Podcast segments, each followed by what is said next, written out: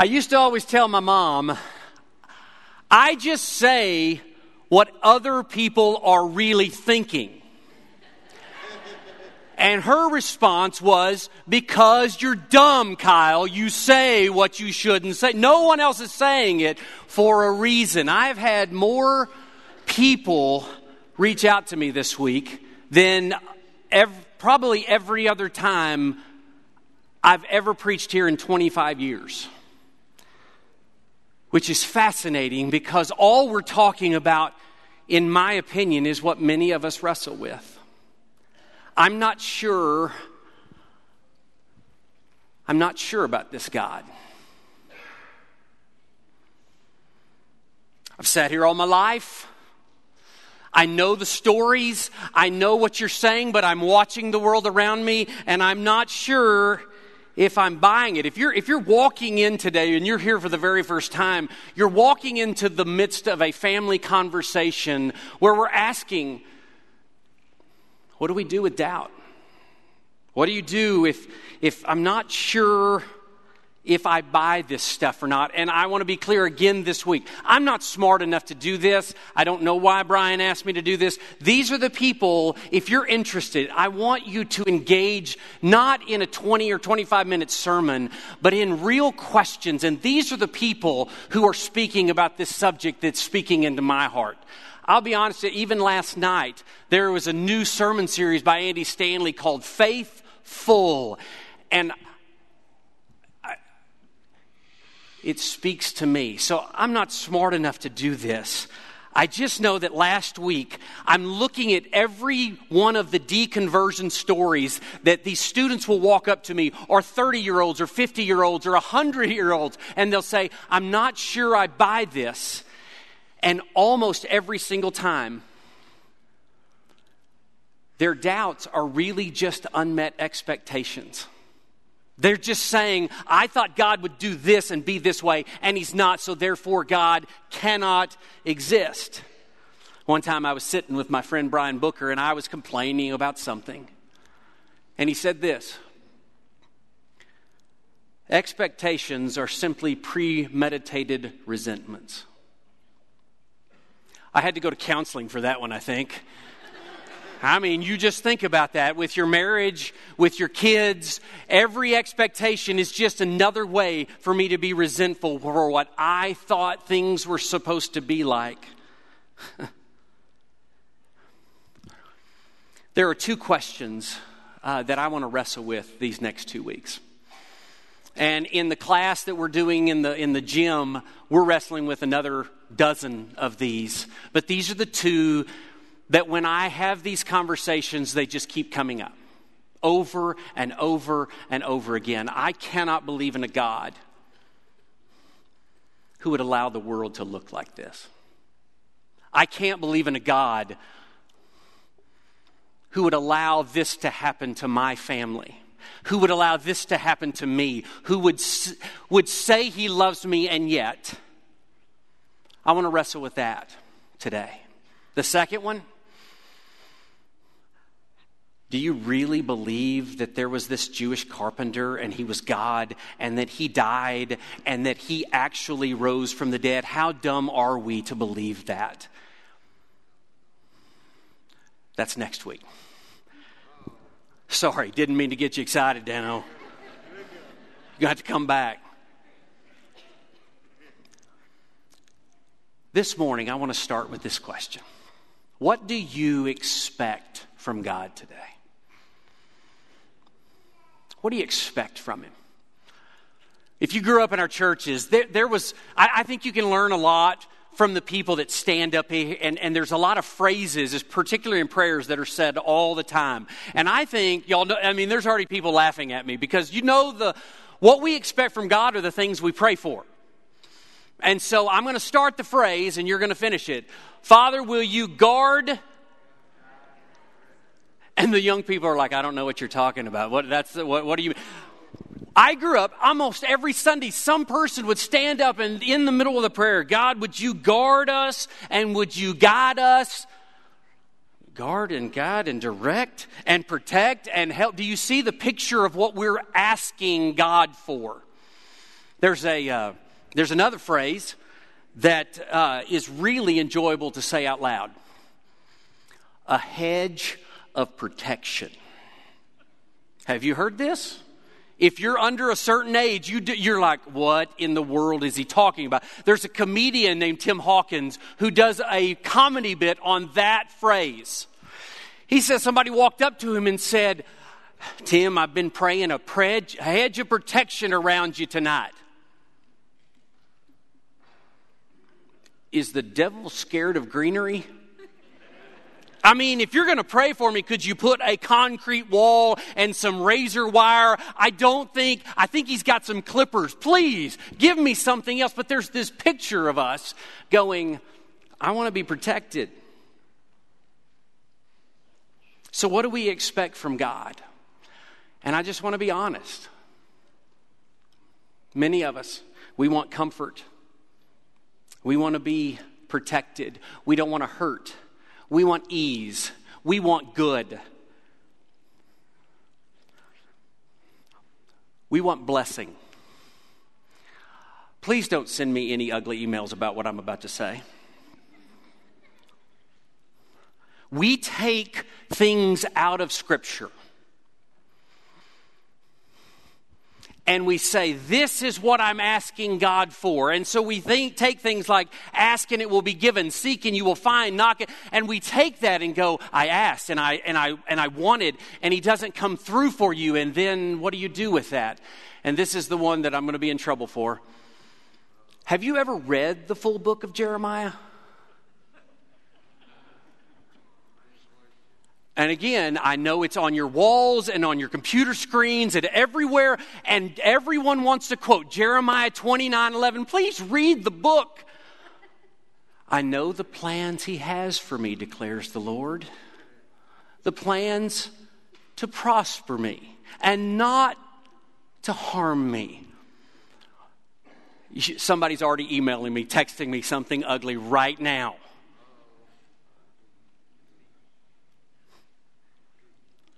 But if that's what your expectation of God is, easy, good, safe,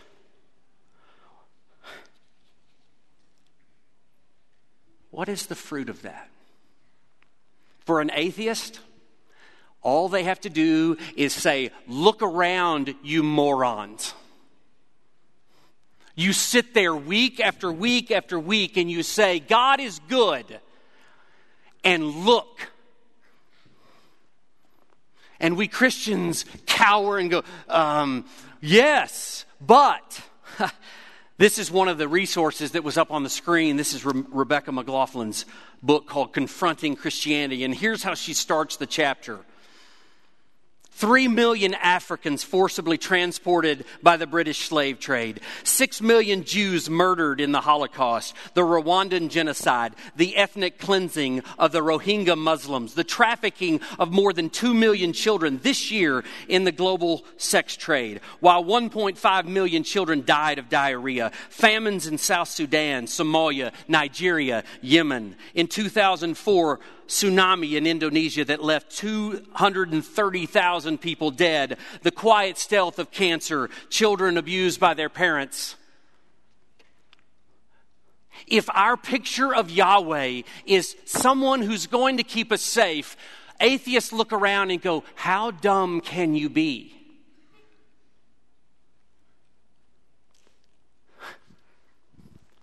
And for some of us, as people who want to believe but aren't sure and are struggling with doubt and is this real or is it not? we think that our faith is fragile. We think that Christianity is fragile. We think that the church is fragile. And everyone that's leaving, all those nuns that you talked about last, it's, it's all falling apart and everything's going away. And oh, what are we going to do? And so maybe I guess all this stuff is garbage. Do you see the assumption that's embedded in it? If God is good, why is there so much suffering in the world? And we drop our heads and go, maybe they have a point. But the question is, what does the existence of suffering prove? No one is saying there's not suffering. So, what does it prove? It proves that a God that does not allow suffering does not exist. It absolutely proves 100%. Everyone in this room can attest, and I've heard story upon story for 25 years here, that suffering is real. So we know for a fact that there is no such thing as a God that will not allow suffering. He does not exist. But who told us that? Who told us that that's the world that we should expect with God? Begin in Genesis 3, and here's the story when the first two people, just like me, said, I don't want God to be God. I think I want to do it. And from that moment on, look at the picture. Abraham suffered and was tested. Genesis 22. Abraham, I want you to take your son, your only son, the one whom you love, Isaac, and I want you to take him over there on that mountain and sacrifice him. But God, God wouldn't ask that. Isaac tested, suffered.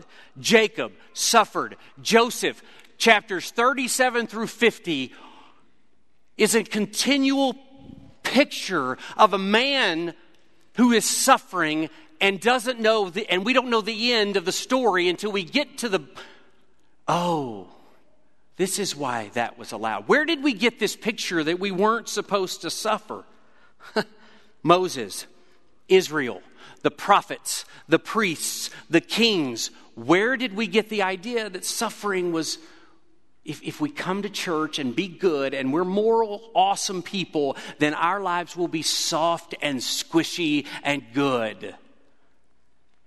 That God doesn't exist. Psalm 23 The Lord is my shepherd. The Lord is my shepherd. I lack nothing. He leads me beside into green pastures. Even though I walk through the valley of the shadow of death. Not if you walk, but you will walk. You have to walk. Paul, the disciples, Christianity has never said that you won't suffer. So the world who is standing proudly outside these walls going, Your God is ridiculous. You guys are morons. How could you believe that? We've never said that, but I am afraid we believed it. I've been in a passage all week and I can't get it. I, I, I, don't know what's about to come out. I have been reading this and reading this and reading this and reading this because to know this topic, or really any topic about God, we're just going to look at Jesus. So turn with me to John chapter 11 and let's see what let's see what happens.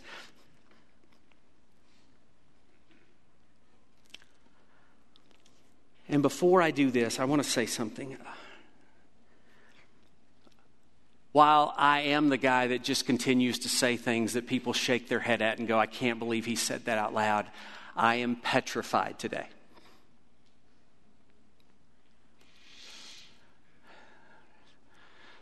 That someone in this room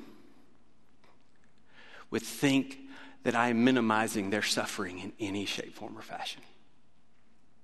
I am scared to death that, that what I'm going to say or that, that the enemy could use anything that I am going to communicate to go, just get over it. God's good.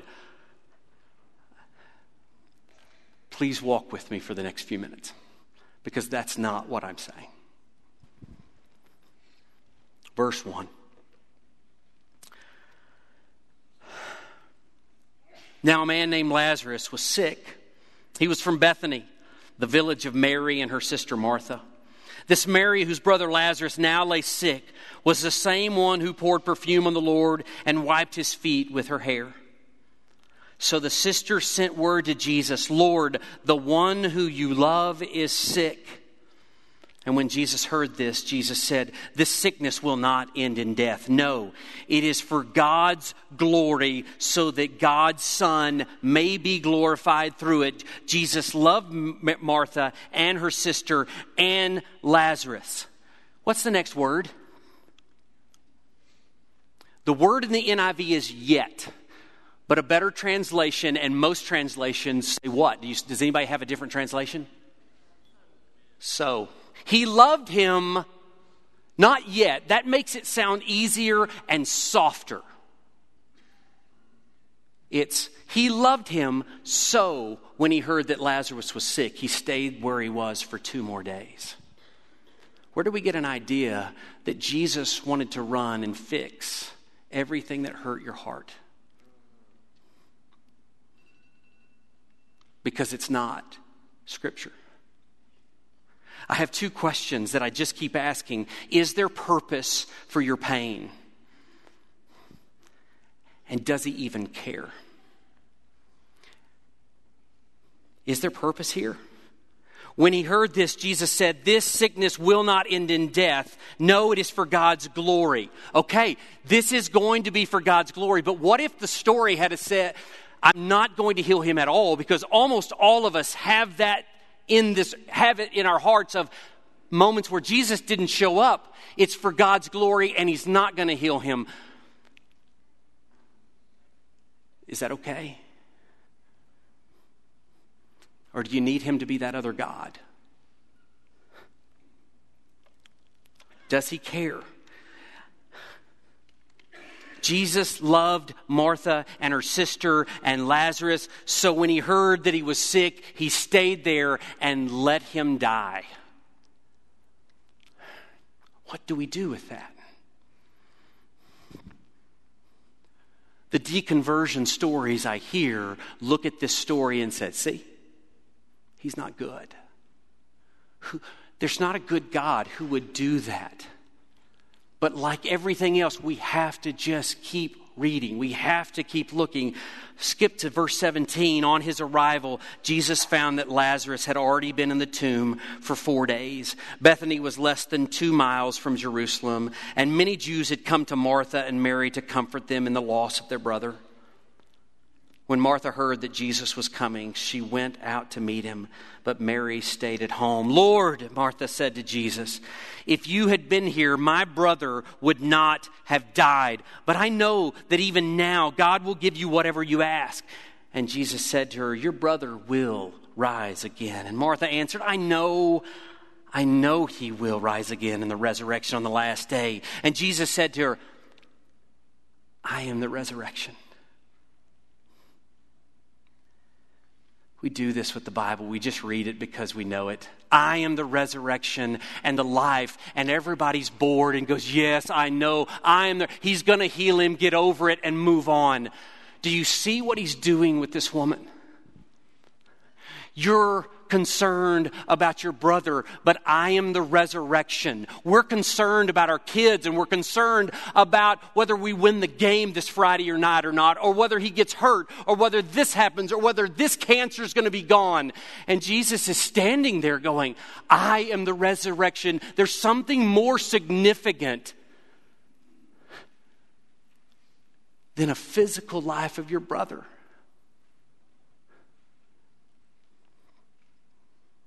But we have so embraced the world. We've so embraced what I want, the way I think things should be, the picture of the world that surely God would want this. And Jesus is looking at his friend and going, Do you believe this? You know what she says, right? Yes, Lord, she told him, I believe that you are the Christ, the Son of God who has come into the world. And us Christians who sit in pews go, Amen. He is the. No, no, no.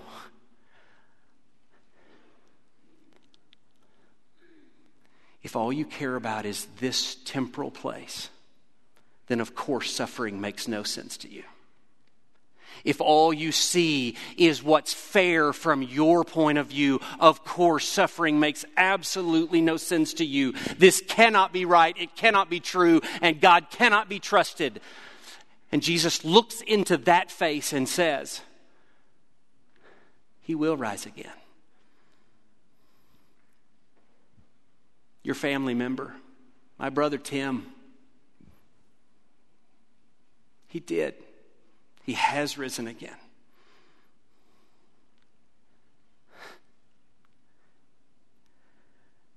Is there purpose? Yes. Does he care? Yes. Verse 30, or verse, sorry, moved on to 28. After she said this, she went back and called her sister Mary aside. The teacher is here, she said, and is asking for you. When Mary heard this, she got up quickly and went to him. Now, Jesus had not yet entered the village, but was still at the place where Martha had met him. When the Jews who had been with Mary in the house, comforting her, noticed how quickly she got up and went out, they followed her, supposing that she was going to the tomb to mourn there. When Mary reached the place where Jesus was and saw him, she fell at his feet and said, Please fix this.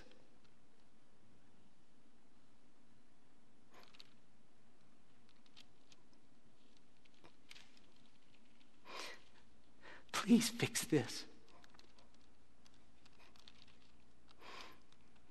You love him, right? Please fix this. This isn't fair. You, you healed all those other people over there, and we're your people. We're your people. If you would have been here, we wouldn't have to go through this.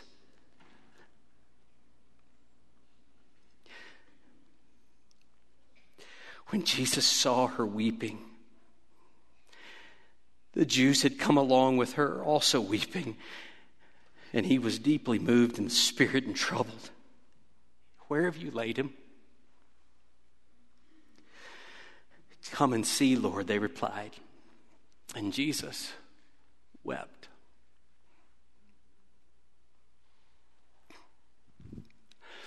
Won't you fix this?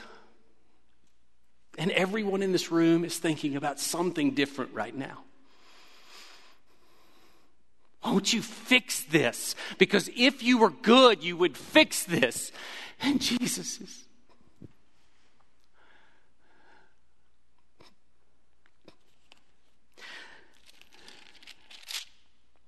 Then the Jews said, See how he loved him? Or the other way to read this?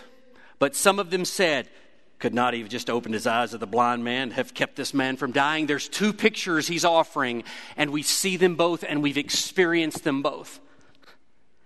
Is there purpose? And does he care?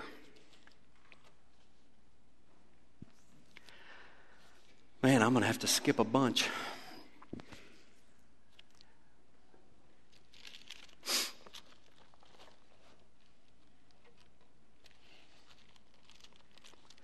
James 1.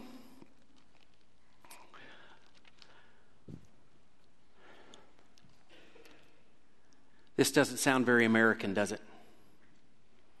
Consider it pure joy, my brothers, whenever you face trials of many kinds, because you know that the testing of your faith develops perseverance. Perseverance must finish its work so that you may be mature and complete, not lacking anything.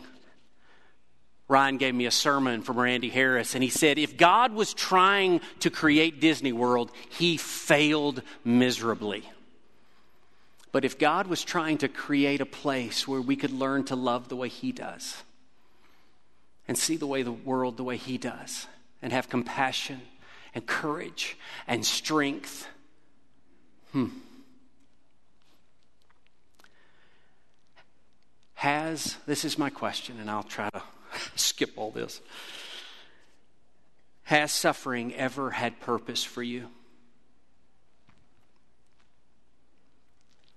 My worst day, my worst week, my worst month, my worst years are the most important things that have ever happened to me.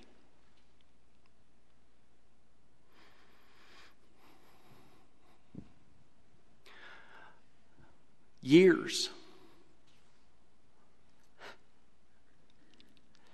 And I've heard this story again, and I didn't ask permission. I can't tell these stories, but gut wrenching, awful stories. And they tell them, and here's it I, I've heard this hundreds of times. They tell this story, and I say, What do you think? They say, I wouldn't change a thing. What? You wouldn't change I, I wouldn't go through it again. I wouldn't wish it on my worst enemy. I wouldn't, I wouldn't, I wouldn't, but I wouldn't change it because why? Because God is good and it has changed me. Is there purpose? Yes. Can we see it all the time? Now, there's some people sitting here going, Kyle, you need to stop with this garbage. Because your little philosophizing doesn't get God off the hook for this. Yeah. And all I would say to you this morning is isn't that what he came to do? Was get on the hook. We want these American, soft, squishy, nice, easy lives. And yet, what he says is, if anyone would come after me, he must deny himself and take up his cross and follow me. And whoever wants to save his life will lose it. And whoever loses his life for me will save it. So the picture of American Christianity is soft and nice. And New Testament Christianity, everybody dies for a mission to walk into the darkness, into hell, into the suffering, into the brokenness, and say, Jesus, I am so sorry for the pain that's in this room. I don't pretend to understand. I don't pretend to understand what you're going through. I wish it were different. I cannot make an argument But Jesus wept. I am with you always to the very ends of the age, even though I walk through the valley of the shadow of death.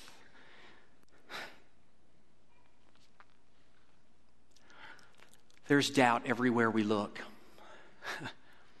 and I just want you to think about this statement tested faith is how you discover if you have faith.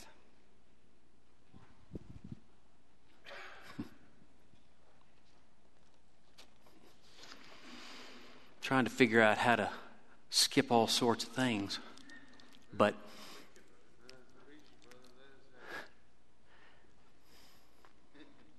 let me do this and then, and then we'll, we'll be done. In Luke 22, Jesus says to Peter, Satan is asked to sift you as wheat. You remember this? And what does Jesus tell Peter?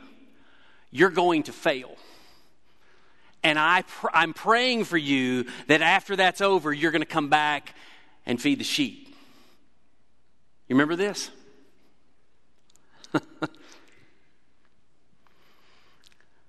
and he fails miserably.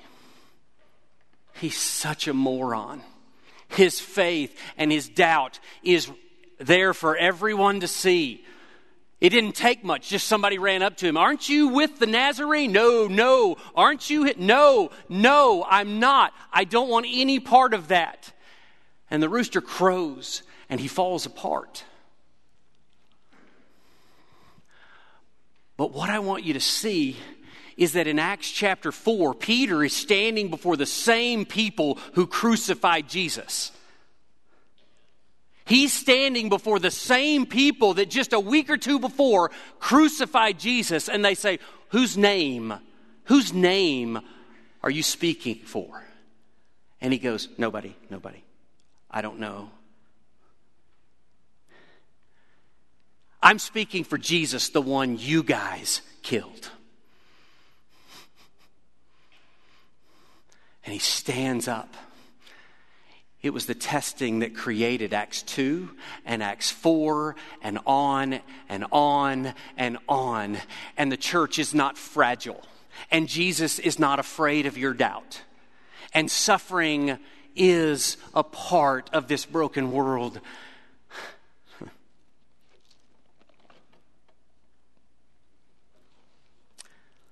Could I ask the elders to move to their places? Because the people of this world are saying, Look around you. Your God cannot be good. And I'm the one that's sitting in all of these spots with people in those moments where everyone, these atheists or agnostics or nones, will say, God cannot be good. And I'm watching lives be transformed in this holy ground. Wait, look around. Your God is not good. I would say, look around.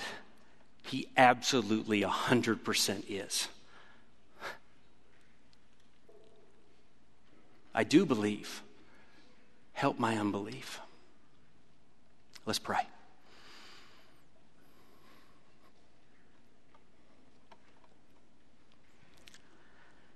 Father, I hurt for the brokenness of this world.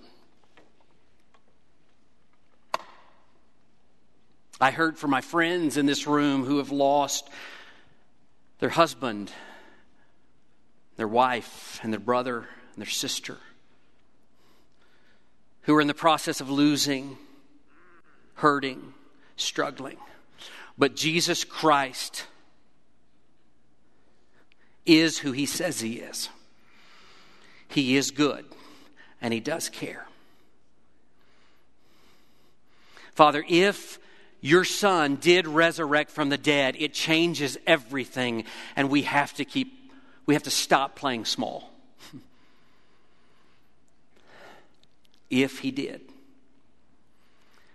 Father, would you remind us again that you are with us, that you care, that you are here, and that we are not alone, and that you are very, very, very good. And you put your hook for it.